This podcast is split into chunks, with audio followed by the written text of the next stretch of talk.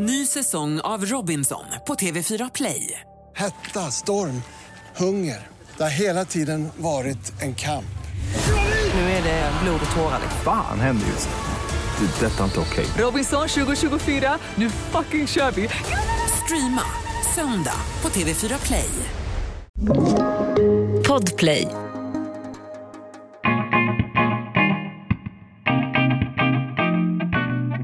Det tog bara sex veckor från tanken på en tillvaro i Rom till att Nicole Falciani och hennes kärlek hade hyrt ut sin lägenhet i Stockholm, fixat ett andrahandskontrakt i den italienska huvudstaden och flyttat dit. Nicole beskriver sig som en doer och karriären som en av våra största influencers den rattade hon vid sidan av skolan från 13 års ålder. Hon älskar att stå framför kameran även om offentligheten varit svår i livets tuffa perioder. Och trots framgångarna är Nicole mån om att dela med sig av livets utmaningar.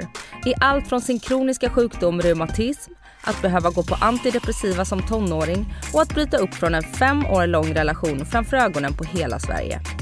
Jag heter Anna Hegerstrand och du lyssnar på min podcast Livshjulet med veckans gäst på länk direkt från Rom, Nicole Falciani.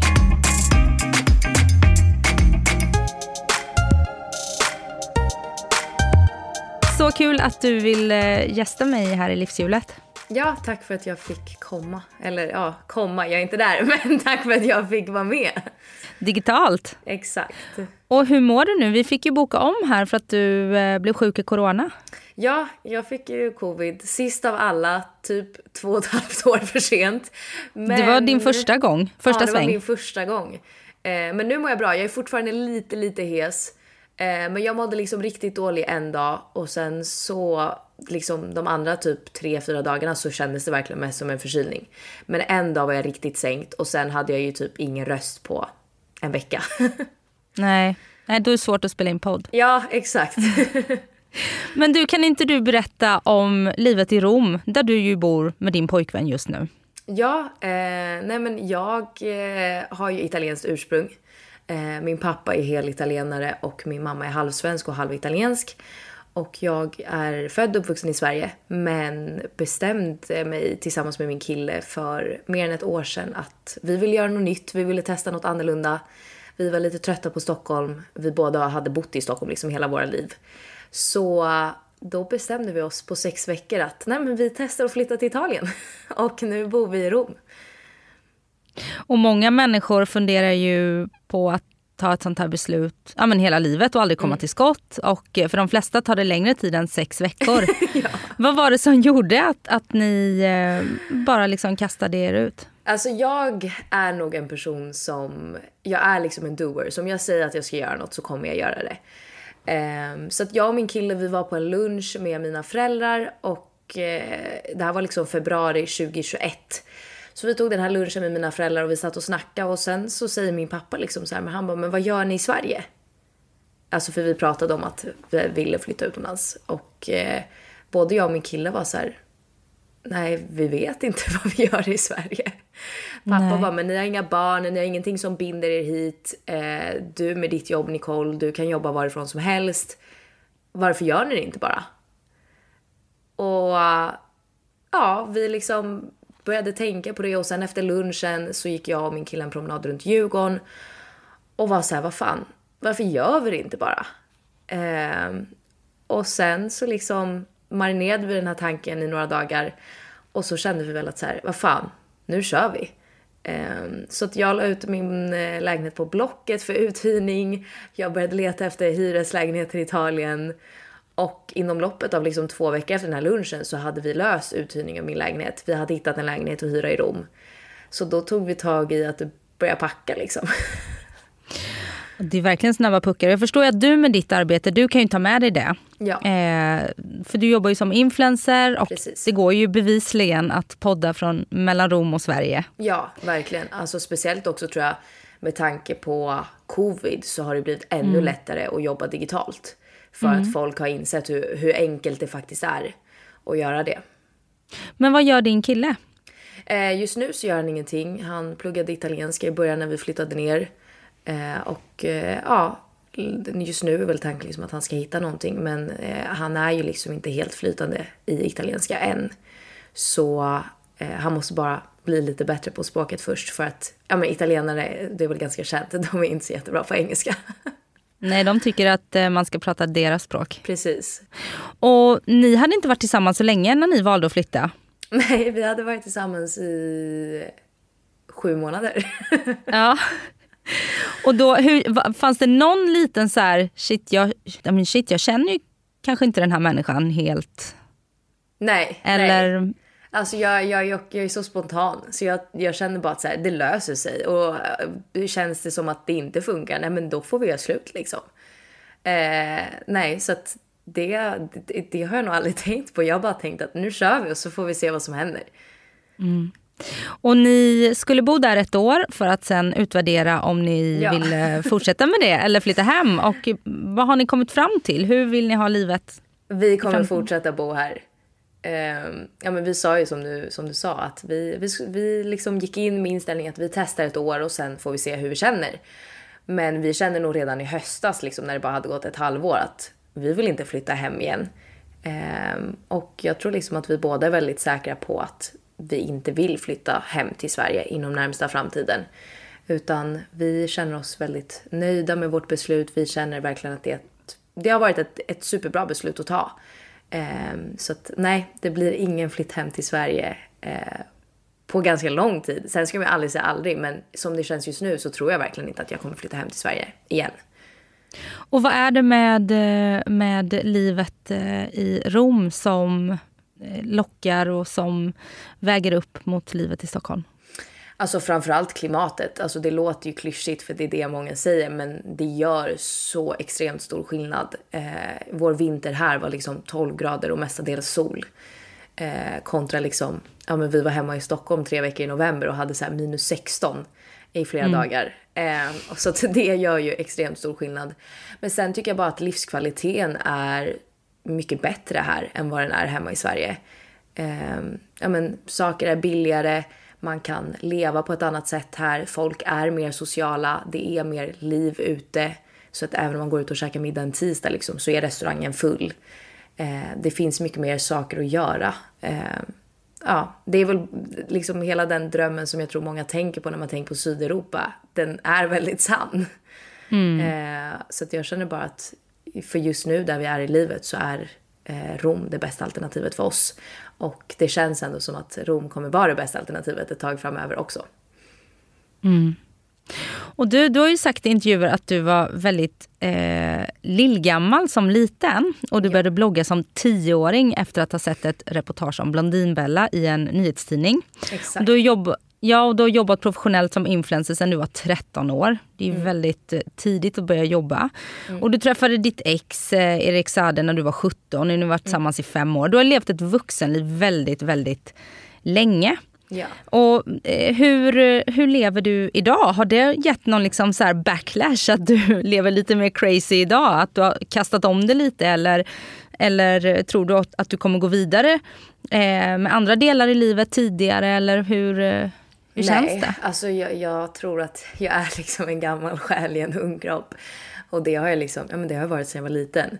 Så att, eh, ja men det pratar jag mycket om i min podd med min poddpartner Tully liksom, för hon är, hon är 30.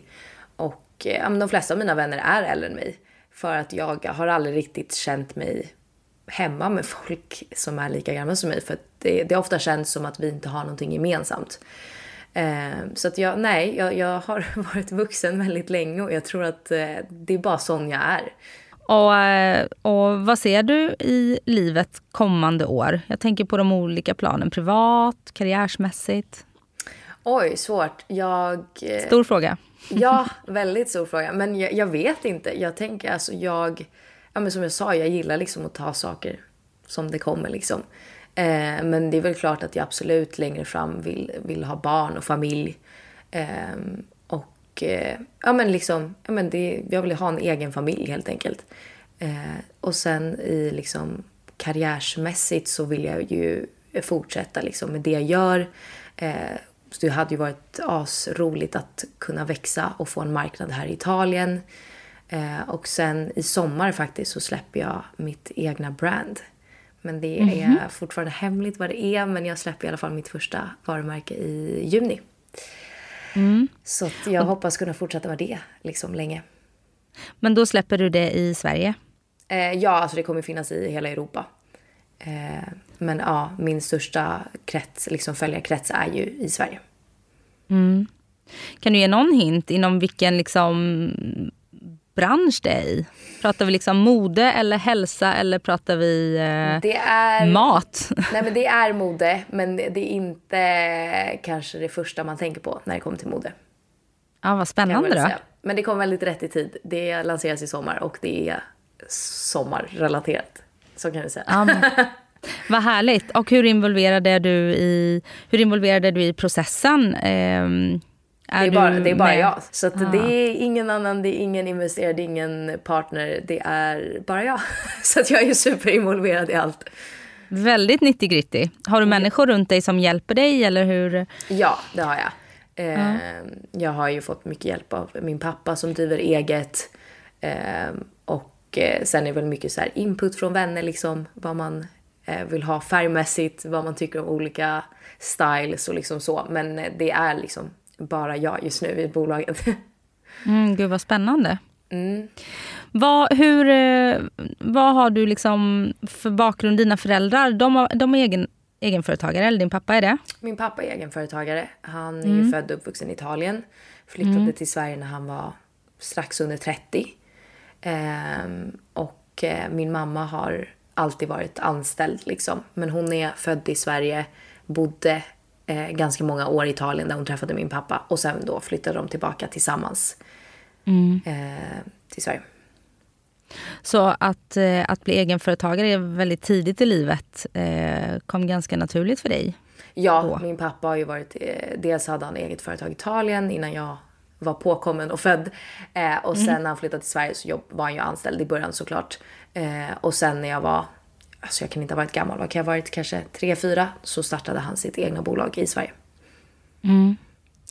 Och du har ju varit en offentlig person sedan du var, ja men i alla fall 15.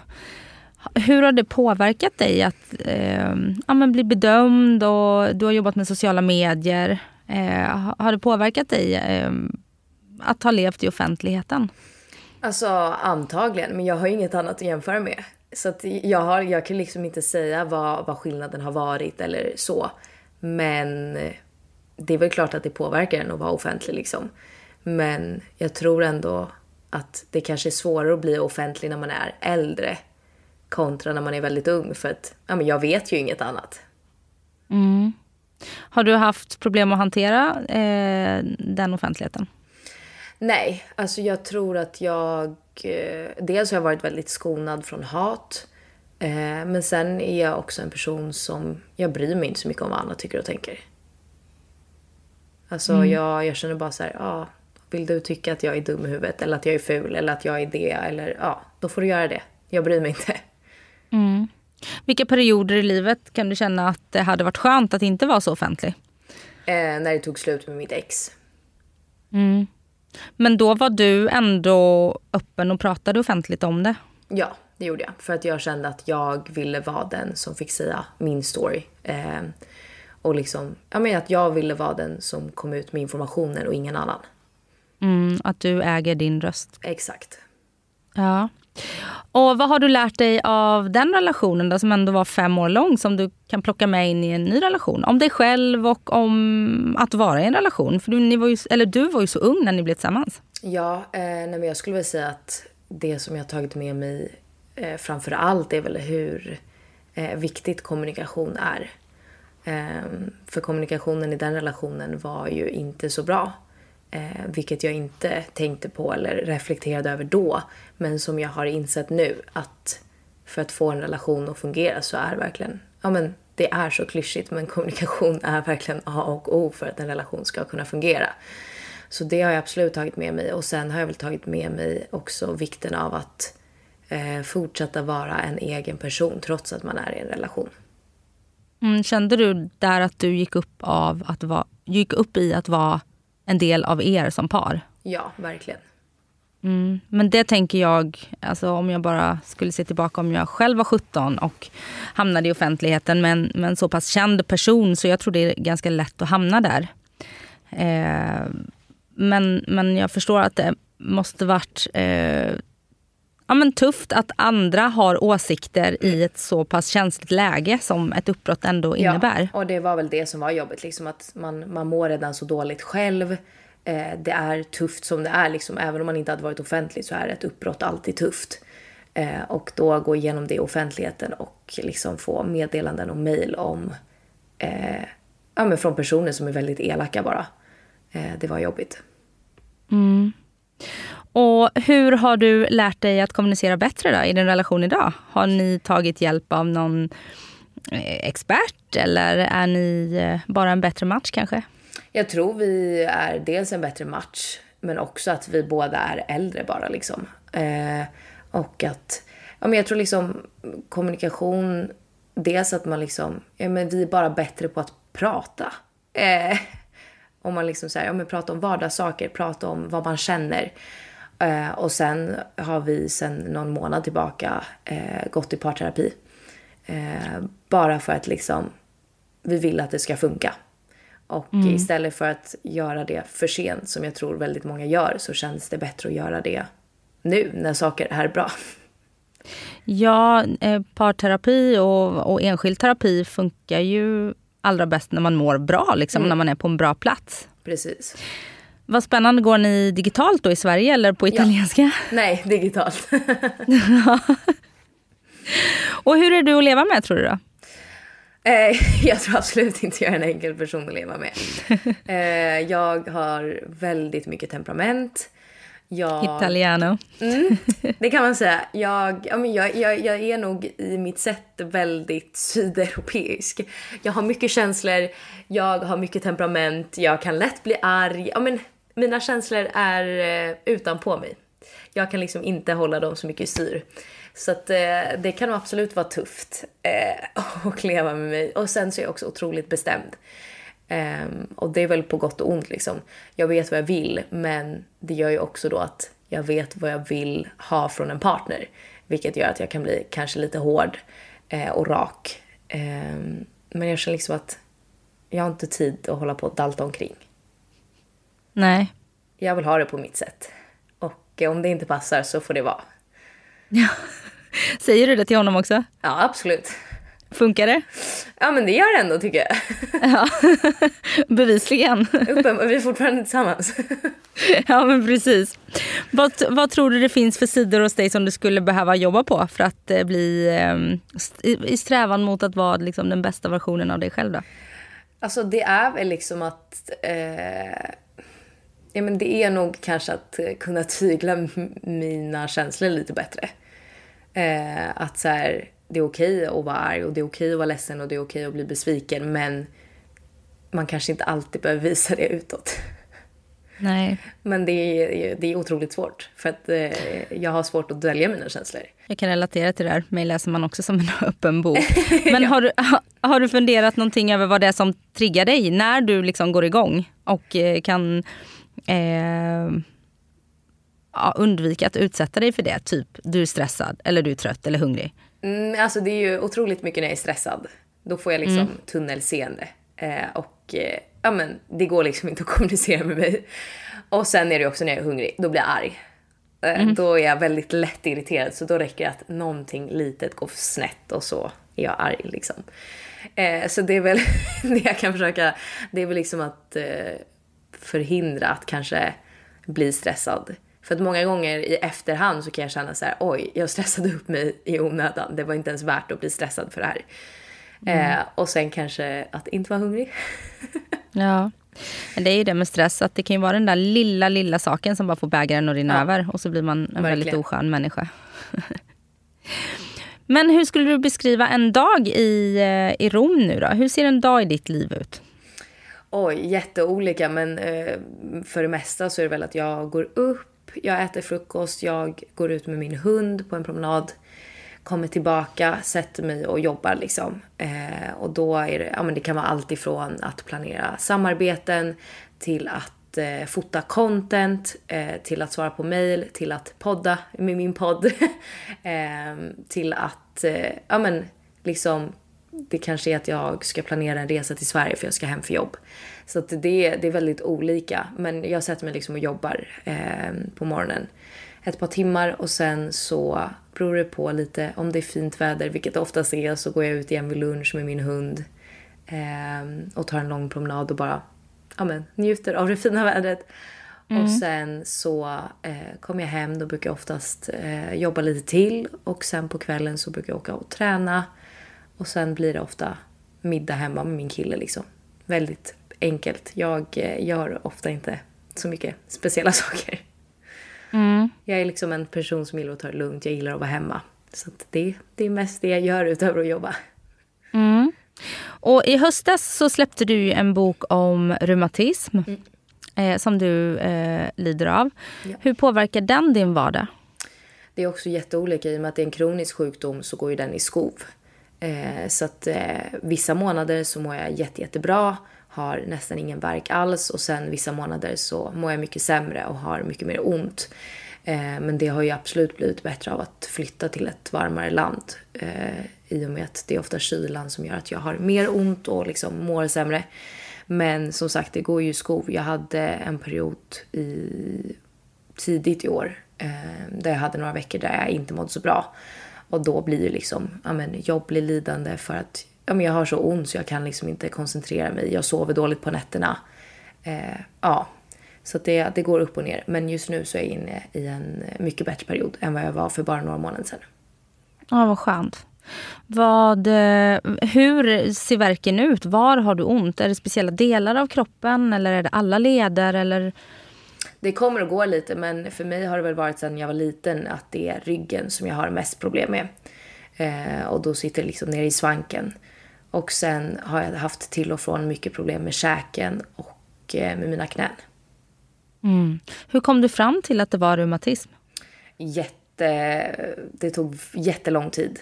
Jag eh, blev sjuk när jag var sex eh, och började få, ja men jag hade perioder av väldigt ont i magen, jag hade feber till och från i flera veckor i sträck.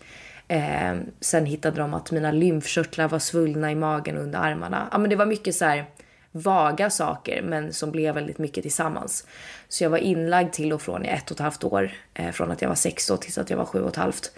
Och man hittade liksom inte vad felet var. Man hittade massa fel på mig men inte vad, vad det var. Och sen efter ett och ett halvt år så valde mina läkare så valde mina föräldrar att skriva ut mig för att de tyckte liksom att vi kommer ju ingenstans och de ville att jag skulle få leva ett så normalt liv som möjligt. Eh, och sen ett par år senare så eh, började jag få väldigt mycket problem med mina knän för jag spelade tennis. Och vi trodde då det var relaterat till det så jag fick en remiss till en ortoped som efter liksom några besök var så här, han bara, men det här kan inte vara något ort- ortopediskt för att du har för mycket besvär. Alltså det, det, liksom, det känns orimligt. Så han valde att skicka en remiss till barnreumatologen här i Stockholm på Astrid Lindgrens barnsjukhus. Och sa väl att han bara, jag jobbade extra där för massa år sedan när de behövde hjälp. Eh, han bara, jag är inte säker på att det är reumatism men jag tror det kan vara det. Så jag skickar er dit så får vi se vad de säger. Och efter två besök på Astrid Lindgren så sa liksom reumatologen att de bara, men det är klart det är reumatism. Hur kan de inte ha hittat det tidigare? Eh, så liksom från att jag blev sjuk tills att jag fick en diagnos så tog det sex år. Oj. Eh, så väldigt, väldigt, väldigt många år. Och eh, nu i efterhand så säger väl båda mina föräldrar att jag förmodligen har haft det sedan jag var bebis. För att jag, ja, men jag kröp aldrig, jag började gå extremt sent. Jag klagade mycket på när jag var liten att jag hade ont. Men jag sa ju liksom, man kan ju inte beskriva kanske så bra när man är liten. Men jag sa liksom att jag hade ont i kroppen. Men de trodde väl mer att jag var lat typ. så att eh, nu i efterhand så säger de ju att ja, men det är klart att du har haft det sedan du var liten. Men vi förstod inte det då. Nej. Vad beror det på att man får reumatism? Vet du det? Eh, nej, man vet. Alltså vuxen reumatism, eller liksom den man får som när man är vuxen, är ofta ärftlig vet man. Men den som jag har, alltså i och med att jag fick den när jag var barn så kommer den för alltid heta barnreumatism. Så att min diagnos är fortfarande barnreumatism. Eh, och den vet man inte för att det är inte en så vanlig sjukdom så att det görs inte tillräckligt mycket med forskning på det. Eh, man har däremot sett ett samband att eh, för tidigt födda barn och barn som har tagit bort sina halsmandlar är mer benägna att få det. Eh, och jag är, jag är för tidigt född och jag har tagit bort mina halsband när jag var liten. Så det är väl liksom det sambandet man vet. Men utöver det så vet man liksom inte varför barn får det. Nej. Hur gör du för att lindra din reumatism? Alltså, eller att hålla den i schack så att du inte får så grova skov. Ja, Alltså, har du några Det knep? finns väl ingen mirakelkur liksom. Jag går ju på medicin, en spruta som jag tar var sjätte vecka. Eh, och sen utöver det så liksom det som får mig att må bättre, det gör mig inte symptomfri eller smärtfri. Men det är att träna och det är att, eh, ja men inte, för min del, inte äta rött kött. Eh, I så stor utsträckning liksom. Men utöver det så finns det inte så mycket man kan göra. Liksom. Ny säsong av Robinson på TV4 Play. Hetta, storm, hunger. Det har hela tiden varit en kamp. Nu är det blod och tårar. liksom. Fan händer just nu. Det. är Detta är inte okej. Robinson 2024, nu fucking kör vi!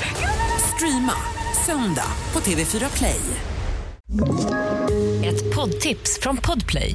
I fallen jag aldrig glömmer djupdyker Hasse Aro i arbetet bakom några av Sveriges mest uppseendeväckande brottsutredningar. Går vi in med hemlig telefonavlyssning och, och då upplever vi att vi får en total förändring av hans beteende. Vad är det som händer nu? Vem är det som läcker? Och så säger han att jag är kriminell, jag har varit kriminell i hela mitt liv men att mörda ett barn, där går min gräns. Nya säsongen av Fallen jag aldrig glömmer på Podplay.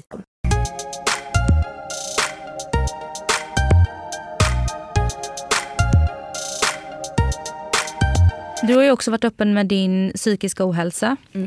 Eh, och att du har haft ångest. Hur mycket hänger det ihop med reumatismen tror du? Eh, jag tror nog att det absolut kan hänga ihop en hel del. Eh, för mig har det väl kanske inte varit just ångest, men jag har ju haft en depression.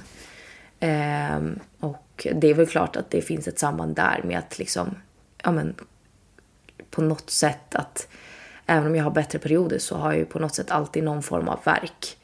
Eh, vilket ju är påfrestande liksom. Ja, det måste ju vara så psykiskt eh, belastande att, Ja, att ha ont. verkligen. Och din depression, när, vad, vad var det som hände som fick dig att trilla ner i det hålet tror du? Eh, alltså, jag, jag tror nog att det var, eh, alltså egentligen nu också så här i efterhand, jag tror att det var snarare en utmattningsdepression än, en, en ren depression. Eh, för att jag gick eh, gymnasiet samtidigt som, att, som jag jobbade heltid med mina sociala kanaler. Eh, så att jag tror liksom snarare att jag blev ju diagnostiserad med depression när jag fick antidepressiva. Men nu när jag ser tillbaka på det så, så tror jag absolut att det var nästan mer typ en utbrändhet än kanske en renodlad depression. Var du sjukskriven? Nej, jag fortsatte gå i skolan. Jag fortsatte jobba. Hur gammal var du? Vad kan jag ha varit? 18, tror jag. Alltså det är ju helt sjukt att en 18-årig tjej ska bli eh, utbränd eh, och få en utmattningsdepression när man liksom inte ens har gått ur skolan. Nej. Där har, tänker jag, skolan ett ansvar också. Eh, nu kommer väl någon, det kommer väl säkert bli ramaskri för att alla gnäller på att skolan får så mycket ansvar. Men, men någonstans. eh, Ja, alltså jag tror väl för, mig, för min del var det väl framför allt just att jag gick i skolan och jobbade heltid. Alltså att det var liksom båda två eh, som gjorde att jag inte pallade liksom. Och hur gjorde du för att eh, bli stark igen? Alltså jag gick ju på antidepressiva, eh, jag vet inte hur länge, men jag gick på antidepressiva ett, ett bra tag. Och eh, de hjälpte ju mig oerhört mycket och sen så, eh, jag blev liksom, jag fick depressionen, gud nu kanske jag ljuger, men jag tror jag fick depressionen på hösten om jag inte är helt ute och cyklar. Och sen tog jag ju studenten till sommaren. Eh, så att det var väl liksom tur i oturen för att jag fick antidepressiva, började, började må bättre men sen så slutade jag ju också skolan eh, ganska tätt inpå. Vilket jag tror hjälpte mig väldigt, väldigt mycket. Så då hade du bara ett heltidsjobb och inte också heltidsstudier? Exakt. Ja. Du, den där eh, inre piskan som driver dig, eh, är den hård ibland? Väldigt hård. Eh, Och det har jag också gått eh, i terapi för. För att jag, eh, ja, men jag är väldigt hård mot mig själv. Vad fick du lära dig i terapin då? Som har hjälpt dig? Jag vet, jag, jag vet faktiskt inte. Jag gick eh, väldigt länge men jag känner att så här, alltså, det, nej jag känner nog inte att jag fick något konkret bra tips. Eh, utan det var väl mer skönt att prata om det och liksom försöka se det från ett annat perspektiv.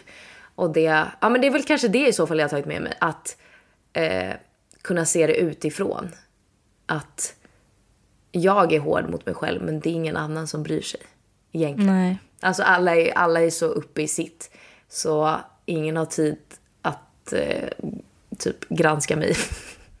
Nej. Och ändå har du, hur många följare är det? Över 300 000 på Ja. Instagram? Oh. Som tittar på dig varje dag. Ja, det, det är väldigt Och också-. Och också inspireras av ditt liv och tänker så här, åh hon flyttar till Rom, jag måste också göra något av mitt liv. Och det är det jag tror att vi är lite så här, man tittar på alla andra så kanske man lägger ihop den delen i ditt liv med någon del i, i någon annans liv, någon som är jätteduktig på att baka till exempel och en del i någon tredjes liv som springer maraton. Och så ska man försöka få ihop det där till, till ett liv och det är ett låtsasliv. Ja. Och det är någonstans där eh, mitt intresse för hur människor får ihop livet och eh, hur vi gör för att hitta till en hållbar livsstil.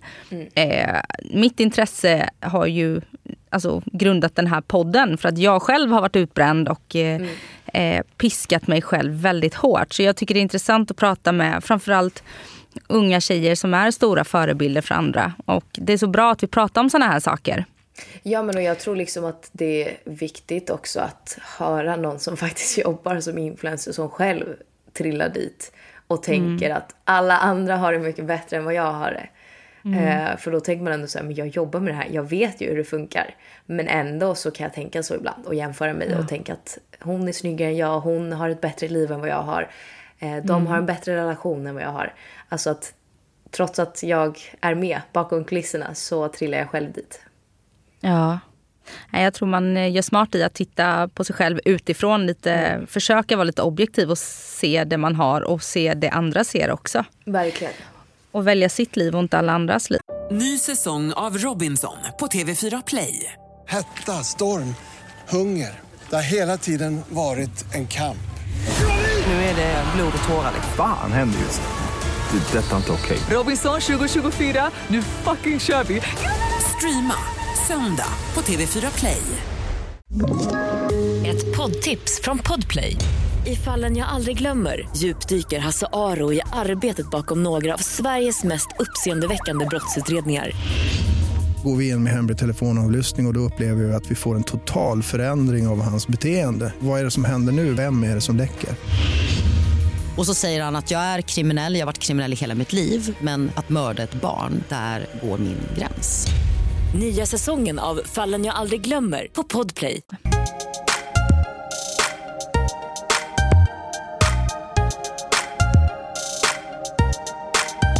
Hur, eh, le, hur ser den håll, alltså hållbarheten i ditt liv ut idag? Jag tänker med, du berättar att du inte äter så mycket rött kött för att försöka lindra din reumatism. Hur, eh, hur tänker du kring sömn, stress, motion?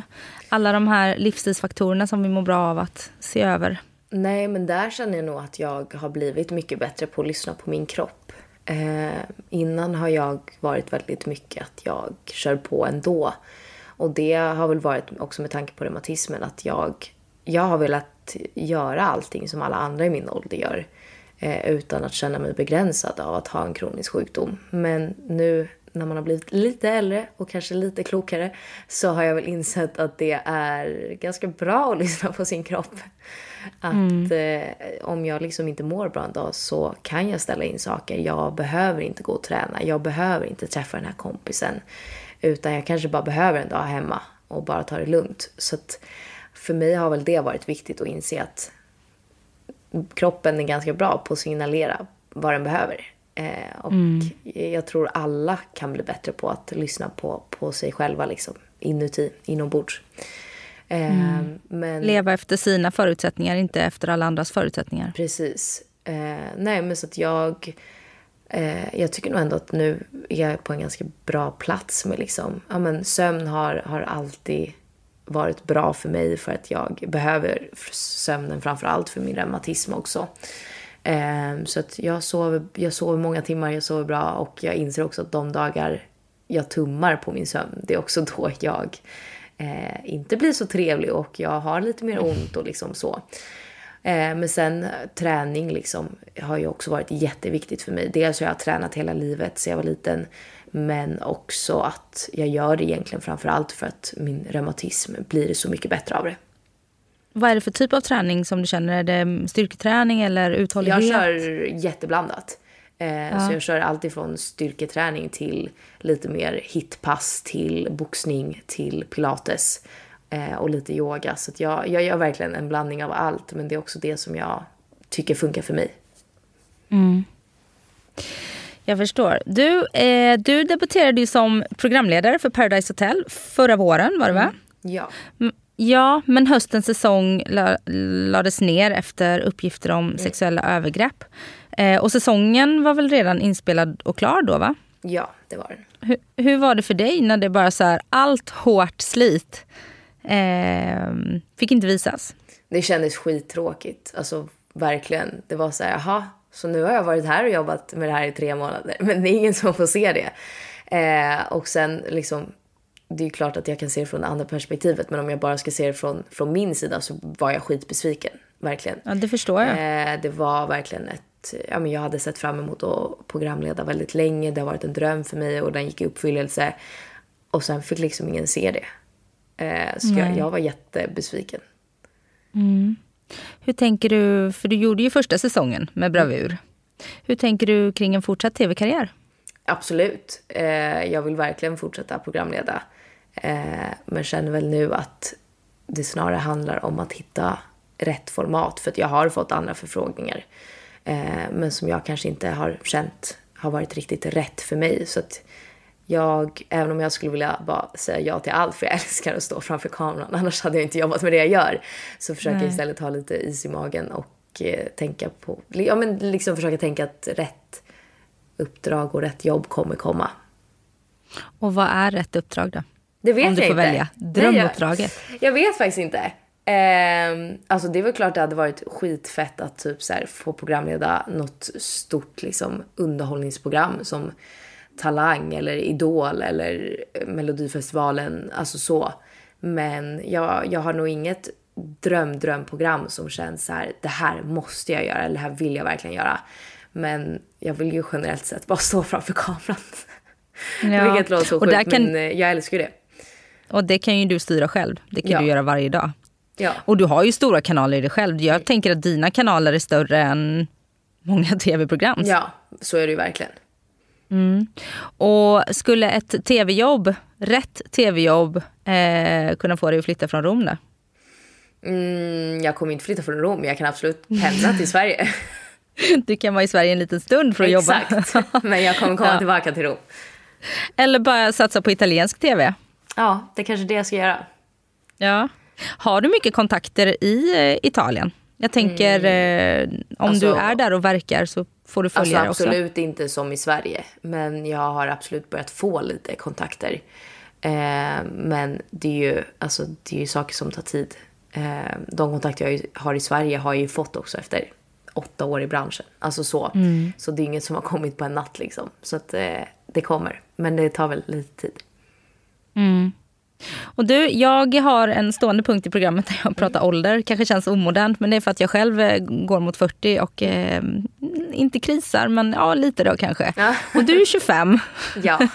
Och det var man ju för 15 år sedan. Vad är din relation till din ålder? Nej, jag har haft åldersångest sedan jag var 18. Är det sant? Nej, alltså usch. Jag har verkligen, nej men jag, varje, alltså jag älskar att fylla år för att jag älskar att fira och jag älskar uppmärksamhet och jag älskar paket och tårta och liksom, jag älskar min födelsedag. Men jag gillar inte att bli äldre och det har jag inte gjort sedan jag fyllde 18. Så att det, är alltid lite, lite ångest på min födelsedag. Vad är det i att bli äldre du inte gillar? Att jag bara känner mig gammal. Att jag känner så här, Men, och alla mina äldre vänner blir irriterade på mig. Och, men jag känner liksom någonstans att ja, nu, nu tar livet slut. Känner du dig stressad? Absolut. Över? Så mycket saker som man vill göra liksom. Så mycket saker man vill hinna med och typ att man blir äldre generellt bara. Det känns läskigt. Mm. Om man vänder på det då, finns det något positivt? Alltså förmodligen att man blir lite klokare och smartare. Ja, men och vad, vad har du för planer nu? Nu ska du lansera ditt nya märke. Ja. Eh, I juni sa du. Mm. Förhoppningsvis. Du... Man vet aldrig, men planen är i juni. Ja, det är ju du som bestämmer tänker jag, för det är bara du som jobbar med det. Ja, men det är också en fabrik involverad och eh, ja. den ligger i Portugal och jag, eh, jag, men, jag bor i Sydeuropa, jag vet att det går inte riktigt att lita på dem när det gäller tid. Nej, har det varit en utmaning? För vi i Sverige är ju väldigt sådär duktiga på att passa tider, eh, vi får saker gjorda. Nu har ju du levt och verkat i Stockholm, vilket jag gör också. Där det är liksom fullt tempo. Riktigt så är det ju inte kring Medelhavet. Nej, nej, absolut inte. Och det är därför jag inte litar på dem. nej, har det varit frustrerande för dig? Eh, sen du ja, dit? absolut. Alltså, egentligen så borde jag egentligen vara van vid det för jag har spenderat så mycket tid i Italien. Min släkt bor fortfarande här. Men mm. eh, att uppleva det när man verkligen bor här, det är ju en annan sak. Eh, och det mm. har gjort mig galen många gånger. Men nu börjar jag ändå släppa på det. Nu har jag insett att så här, jag kan inte bli irriterad på det här för det är så det är. Och om jag ska bo här så får jag bara ta det. Eh, mm. Så det, det, är väl därför jag skämtar om att eh, planen är att lansera i juni. Men eh, vi får se vad fabriken tycker. Ja, vi får se i juni vilket år. exakt, exakt. och du sa ju det, för ni flyttade ju väldigt snabbt till Rom och eh, du fick tag i en hyresrätt. Hur får man tag i en hyresrätt i Rom? Är det andra hand då eller? Ja, det är andra hand. Eh, ja. det, alltså, det är väl egentligen som hemma, liksom. det finns motsvarighet till Blocket liksom, som man kollar på eh, och hör av sig. Och, ja. Men eh, här finns det ju, det är på ett sätt lättare att hyra i andra hand för det finns inga regler på samma sätt som i Sverige eh, om att man bara får hyra ut en viss tid och så. Så att eh, det finns mycket mer objekt att eh, ja, men välja bland än vad det kanske gör i Stockholm. Mm. Hur bor ni? Eh, nu bor vi i en lägenhet som är 75 kvadrat med eh, en egen trädgård. Oj, vad härligt. Mm, det är jättemysigt. I Rom eller utanför? Nej, i Rom. Så vi bor väldigt nära Colosseum. Ja, vad härligt. Ja. Och och om, om det är någon som lyssnar som ska till Rom i sommar, mm. eh, vad får man inte missa? Och du får inte säga några så här standard, du får inte säga Colosseum eller Villa Borghese. vad får man jag, inte missa? Någon bra har, restaurang eller något? Jag har faktiskt, eh, på Instagram så kan man göra guider nu. Så på min mm. profil där jag heter Nicole Falciani så finns det tre Romguider. En där det är typ bästa frukost, eh, min, nej bästa frukost, lunchställen och eh, jag har gjort en till. Eh, kaffeställen, typ kaféer. Så det mm. finns eh, på min profil. Där finns det, alltså där har jag tipsat om typ över 20 restauranger. Så att eh, det är väl enklast att gå in och kolla där. Ja, ja men det får man göra. Och du, lycka till nu med allting och eh, jättetack för att du ville komma och gästa tack. mig i livshjulet. Ja, tack så hemskt mycket. Ja, och eh, så får du ha det så bra. Ja, detsamma.